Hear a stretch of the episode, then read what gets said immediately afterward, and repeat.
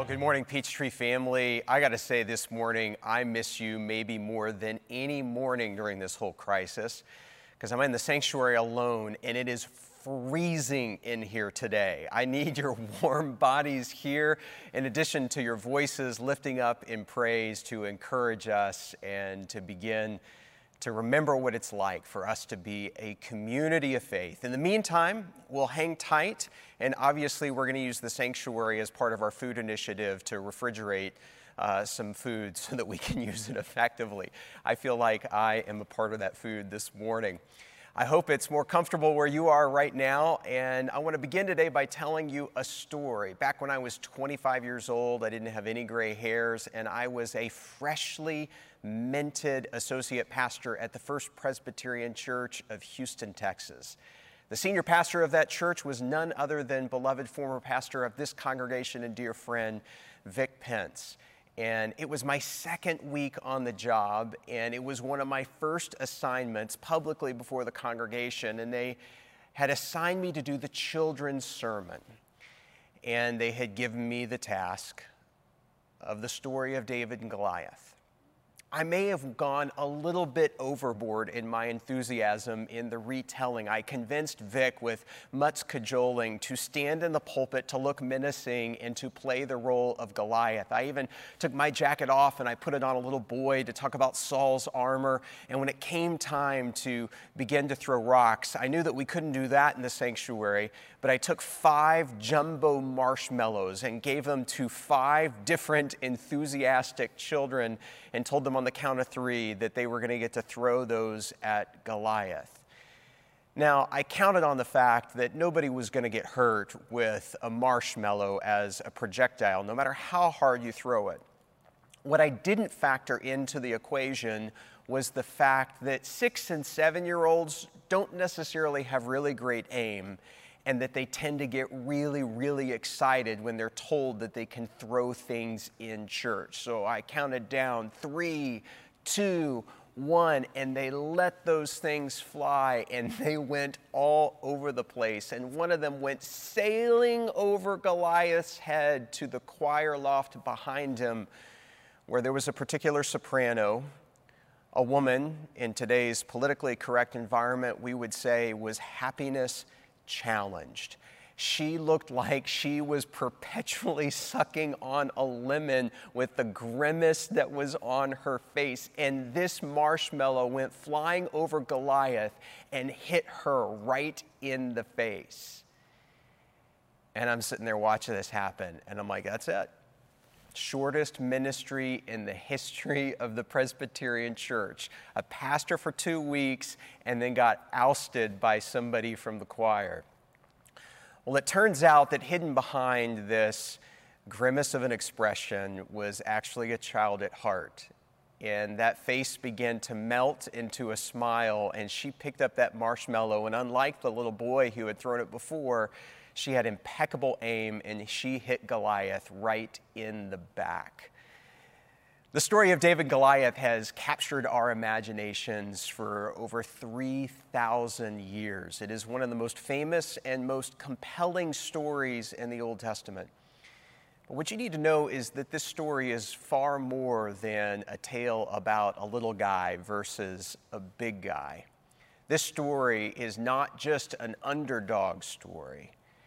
In fact, if you would be willing to study this story with me and to get into the text and for us to be able to walk through this story together, I think you'll be surprised by what you still have to learn about David and Goliath. And so I want to remind you that we're in the midst of a series of messages that's called Uncertain Times, that life is incredibly unpredictable and God is so reliable. And we're chronicling the journey of following the person of David. We're doing this being reminded that God is still searching, that God is still speaking, that God is still selecting and still sending his people out into the world. That in the midst of all of the uncertainty, there is the faithfulness of our loving God.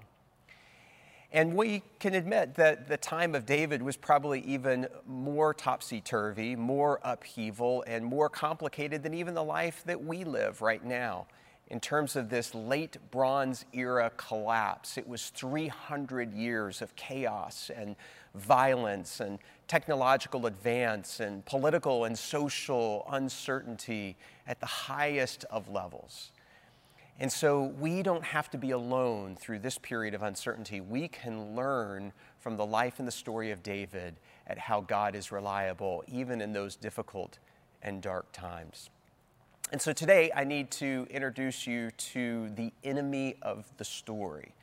The enemy during this time in the late Bronze era for Israel was not the typical enemies that you heard about when they came into the Promised Land the Amalekites and the Hittites and the Jebusites. There was a new enemy that came in in the 12th century. And this enemy was unlike anything that Israel had ever seen before. I want to show you a picture of someone in Egypt who had drawn a picture of the Philistines, these strange seafaring people that came from Europe, probably from the Aegean Sea or from kind of Greece. And they were people who were really good at metalwork. They were people who were really good at making ships.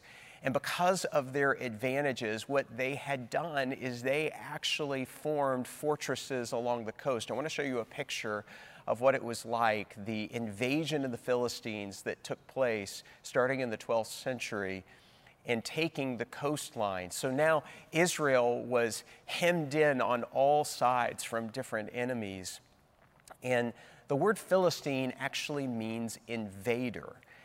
And so, what the Philistines would do is they would get, because of their maritime advantage, they would get the kind of along the coast areas, and then they would come in and they would attack you, and then they would retreat to their cities that they had built along the coast. And so, this was several hundred years of chaos and bloodshed and violence and injustice at the hands of the Philistines. Now, we know that the story of David Goliath is famously taking place in what actually you can go to today, and I want to show you a picture. It's called the Valley of Elah. And in this particular valley, we think we know for the most part where this happened because on the top of one hill there are some Philistine encampment remains. We know that they're Philistine because of the nature of the pottery and that there are pig bones, and that with the kosher laws that never would have happened on the other side of the valley, at the top of the hill, there are remains and pottery of an ancient Jewish settlement from God's people in Israel. And so, one of the amazing things is history being confirmed by archaeology of the incredible veracity of this story. And I want us to dive into it and to experience it and explore it together. And so let's listen to the word of the Lord. The Philistines occupied one hill and the Israelites another, and with the valley between them. A champion named Goliath, who was from Gath, came out from the Philistine camp. His height was six cubits and a span, which is Hebrew for really, really, really tall. He had a bronze helmet on his head and wore a coat of scale armor, bronze weighing 5,000 shekels, about 125 pounds.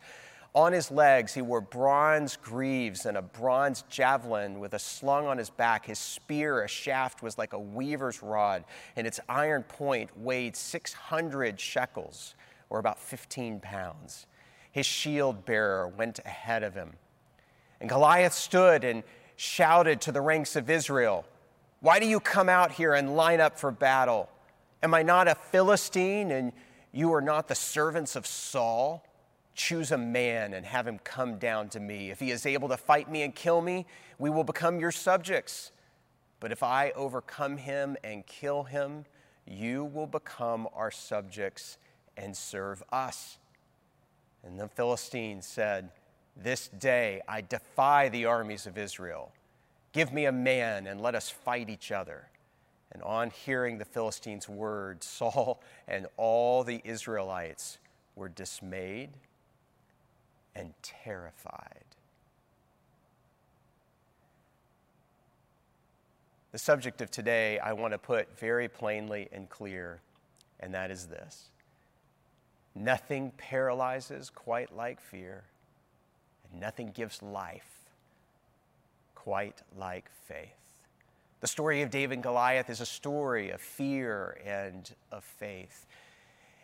And today, one of the things that we're going to discover is that faith is the antidote to our fears. In modern psychology, we have a term for what's happening to the Israelites at this point in time. It's called learned helplessness. It's that point where you don't think that anything can be done. It's that point where you think that nothing that you do ever really matters anymore, that you can't make a difference or an impact or change or control or influence anything. And so, what we discover in this story is that for over 40 days, the people endure the taunts of Goliath, and they are stuck in this cycle of that nothing can be done. And what we're about to discover is that David is about to make the journey from Bethlehem over to the valley of Elah. He's coming to bring supplies to his brother and to check in on them. But that young little David will bring far more than food to this place. He will bring faith to the people of God. Let's continue in the story. Now, Jesse said to his son David, Take this ephah of roasted grain, that's probably about 36 pounds, and these 10 loaves of bread for your brothers, and hurry to their camp.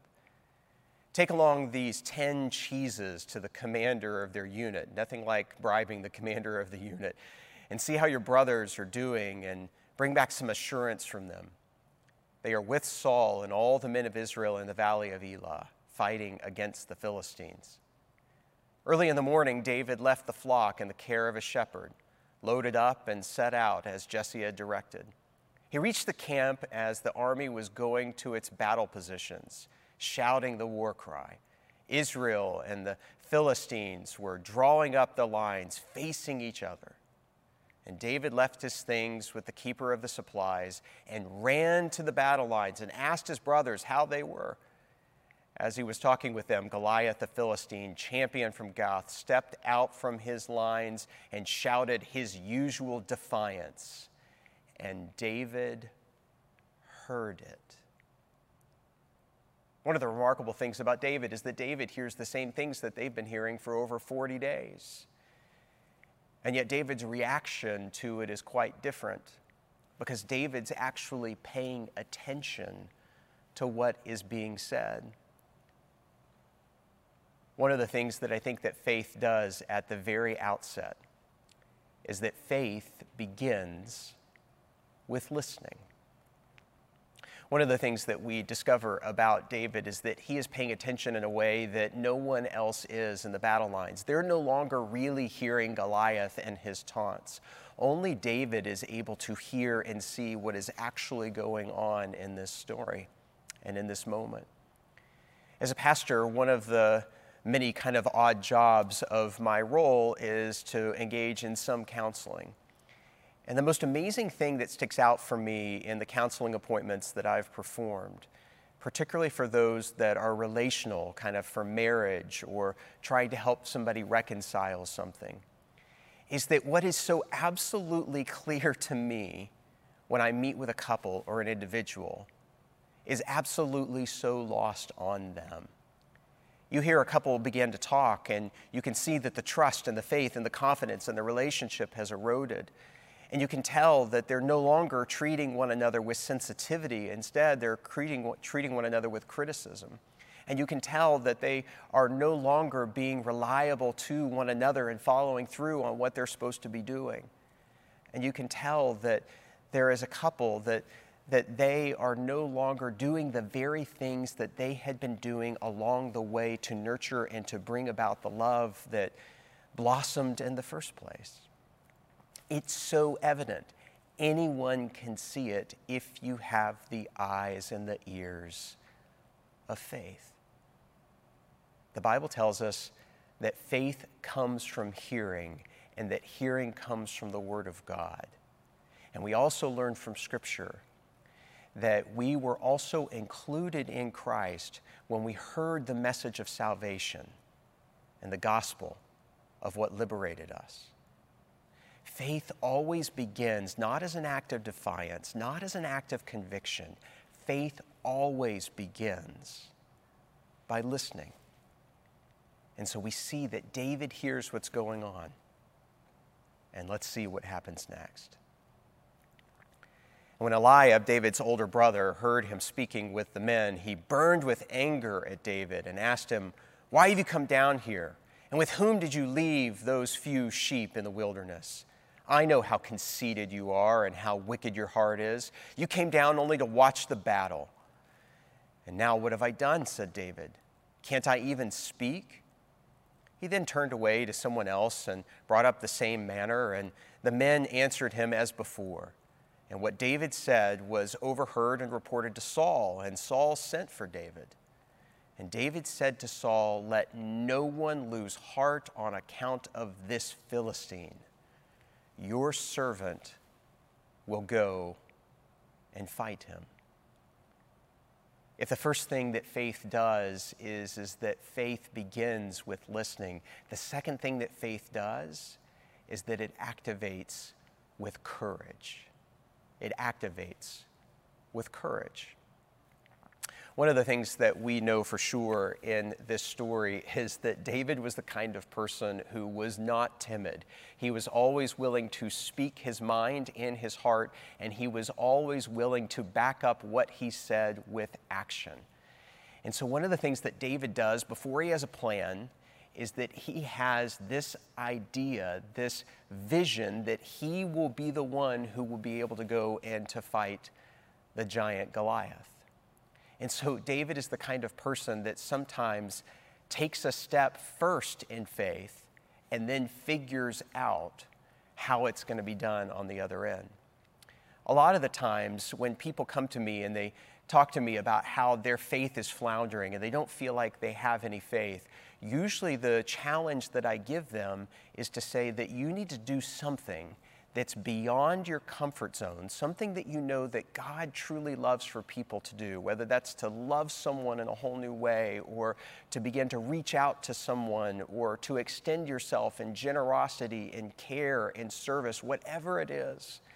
If you step out onto that platform, not necessarily knowing how everything's going to work out, you begin to discover that people and resources come with you following along with the courage of activating that moment of faith. I love how Eugene Peterson puts it. He puts it like this He says, The aim of the person of faith is not to be as comfortable as possible, but to live as deeply and thoroughly as possible, to deal with the reality of life, discover truth, create beauty, and act out love.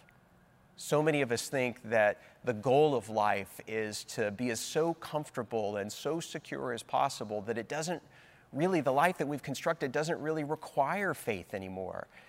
And what we need is the moment of courage to be able to light the fire of our faith.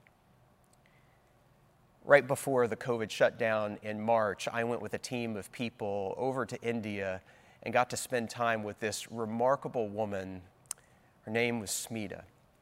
And Smita was one of the bravest women I have ever met in my life.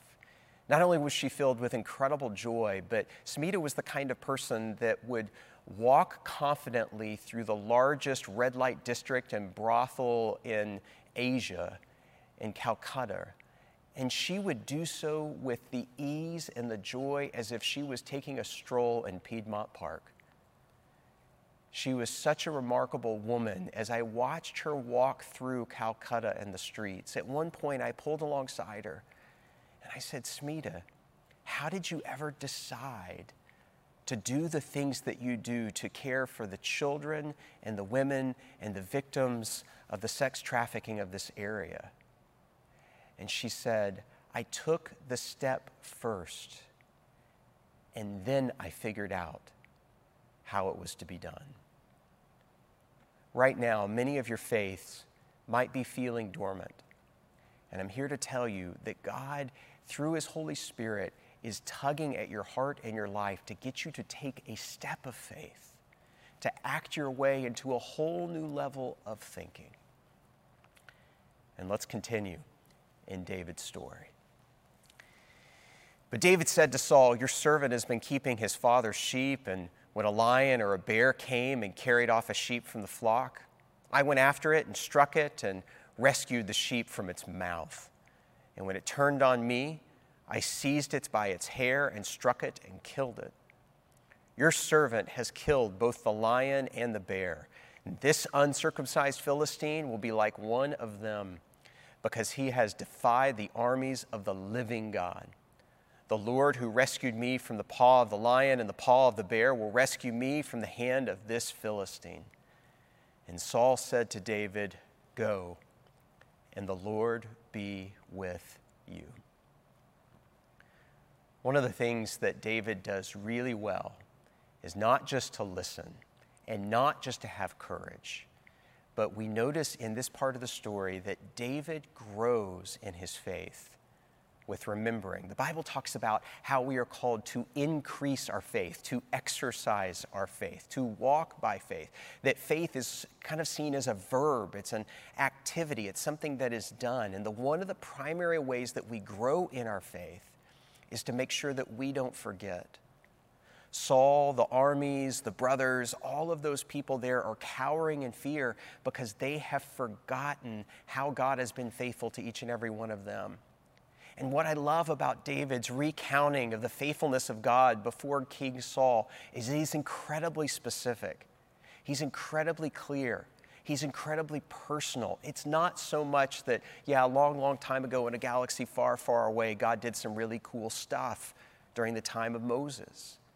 No, it was, this is what God has done in my life. If your faith feels small and that it's shrinking during this period, one of the first things that you should do is to set aside a particular block of time. It could be five minutes, it could be 15 minutes, or even more, and sit down with a piece of paper and write down some of the ways that God has been specifically and personally good to you.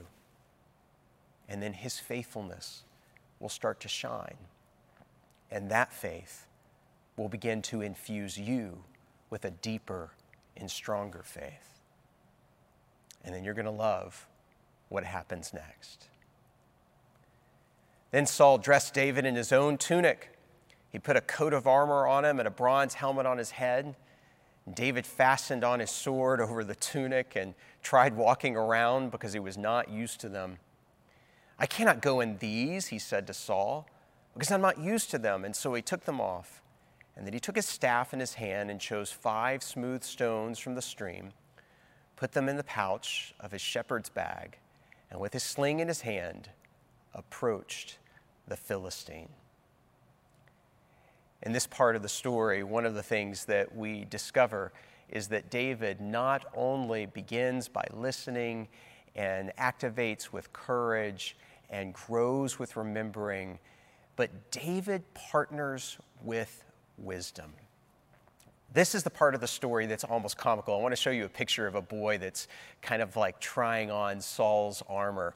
I mean, this is the part of the story that we absolutely love where it's almost like David is getting to play kind of at a game, but this is not a game and the stakes are real. And this is not some moment of self expression for David where, where David's wearing Saul's armor and he's like, I just got to be me or I got to do it my way. That's not what's happening at all. David, David puts on the armor and realizes there is no way that this is going to work. This is not how I have learned how to fight. This is not where I've gained my experience. And more importantly, his wisdom. And so David uses a particular tool. I want to show you what the Bible means by a sling. This is an example of what a shepherd's sling might look like. David's was probably longer than this. David was adept at the art of being able to throw stones. And here's what you need to know about throwing these kinds of stones this was not child's play some research has been done with different Aboriginal groups and people that have kept some of the traditions of slinging alive. And one of the things that they've discovered is that for people who are really good at this, they can hit a target at up to 100 yards away. and that when they have a really long sling and they're flinging it really far and hard like this, that one of the things they discover that it can have the same impact as shooting with a 44 Magnum. In other words, a friend of mine says David is not the underdog in this story. A friend of mine says that Goliath brought a spear to a gunfight. Malcolm Gladwell is clear that David's not the underdog. He says that David is the one who is actually in the favor here because the battle is artillery as opposed to hand to hand combat. Now, if David had actually put on the armor, taken the really big, heavy store, the sword, and drawn near to Goliath with all the courage and the faith and the gratitude that David has, this story would have had a different outcome. But David's faith partnered with his wisdom in order to be able to do this the right way. A lot of people really misunderstand faith as being opposed to things like reason and thinking, and I am here to tell you that we are called to have a thinking kind of faith, and that it's supposed to be wise as well as strong. And let's conclude the story. Meanwhile, the Philistine was with a shield bearer in front of him and kept coming closer to David. And he looked at David over and saw that he was a little more than a boy, glowing with health and handsome. I kind of have a feeling that David had a hand in what was being written there. And he despised him. He said to David, Am I a dog that you come at me with sticks? And the Philistines cursed David by his gods. Come here, he said, and I'll give you flesh to the birds and the wild animals. And David said to the Philistine, You come against me with sword and spear and javelin, but I come against you in the name of the Lord Almighty, the God of the armies of Israel, whom you have defied. This day the Lord will deliver you into my hands, and I will strike you down and cut off your head. This very day I will give the carcasses of the Philistines' army to the birds and the wild animals, and the whole world will know that there is a God in Israel all those gathered here will know that there is not sword or spear that the Lord saves, for the battle is the Lord's, and he will give all of you into our hands. As the Philistine moved closer to attack him, David ran quickly towards the battle line to meet him. Reaching into his bag and taking out a stone, he slung it and struck the Philistine on the forehead. The stone sank into his forehead, and he fell face down on the ground. So David triumphed over the Philistine with a sling and a stone.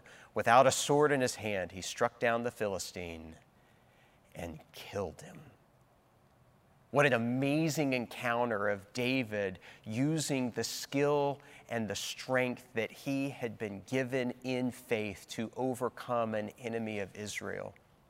And this began the journey of God's people being inspired and being given a new form of leadership and life to be able to move forward in faith. And so the last thing that David does here is that faith triumphs with trust. You come at me with sword and spear, but I come at you in the name of the Lord God Almighty.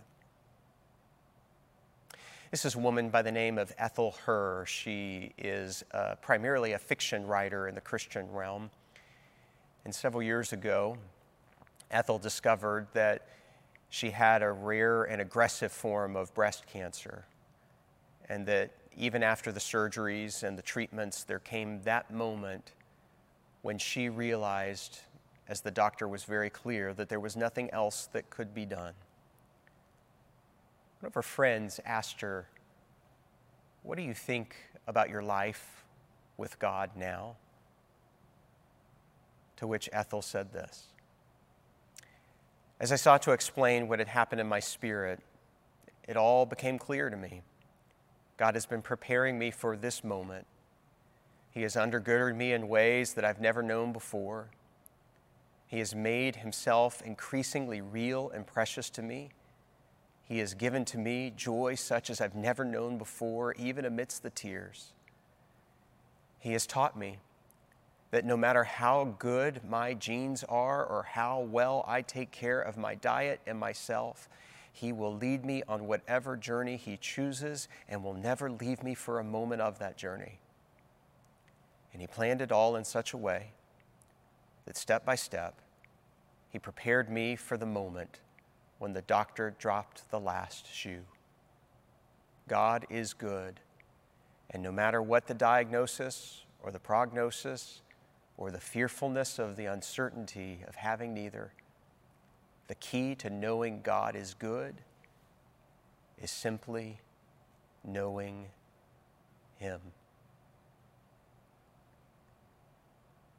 And so in November of 2012, surrounded by her husband and her family and the books that she so cherished, Ethel went to be with the Lord. And she did so in that last era of uncertainty for her, knowing what King David knew that the battle was the Lord's, that you and I can triumph through any difficult situation because of the trust that we have. At the end of the day, faith is not about brash confidence, it's about being able to rely on Almighty God. I don't know if you come to this broadcast today, this moment of worship, and if your life is more paralyzed by fear or if your life is being inspired by faith. But what I want to tell you is this the battle that you are going through right now, whether it's an emotional battle, a relational battle, a personal battle, an economic battle, no matter what form the giants may take and the taunts may look like, the battle that you face right now is the Lord's. And if you put your confidence in Him, your ultimate victory in the redeemed life and in the gift of eternity is yours. I want to put this up on the screen as we close here and just ask you if there's a step of faith that you need to take. Do you need to listen? Do you need to take a step without having it all figured out? Do you need to remember? Do you need to think deeply? Or do you need to lean heavily on the everlasting arms of our great God? Over and over again, David calls God the living God. And I believe that God is alive and here and available to you right now for you to be able to lean upon. And so let's stop being paralyzed by fear and let's come alive with the gift of faith. Let's pray together. Our Lord and our God, this is not a children's story alone. While it may inspire courage in the young, it is so much more than just an underdog tale. Lord, I pray that for anybody who is stuck and who feels like that they are in a moment of learned helplessness, where nothing they do matters and that they can't change anything, Lord, I pray that you will give them a little beachhead of faith amidst the invaders, the Philistines of their life. Lord, the giants loom large in our world, and they taunt heavily and speak loudly. But if we have the eyes and the ears of faith, if we're willing to take steps and remember your faithfulness and to use the wisdom that you've entrusted to us, we know that we can triumph through your goodness. And so I pray, God, that you will do all of these things and instill them deep within our souls as we pray in the strong name of Jesus, the living Christ. Amen.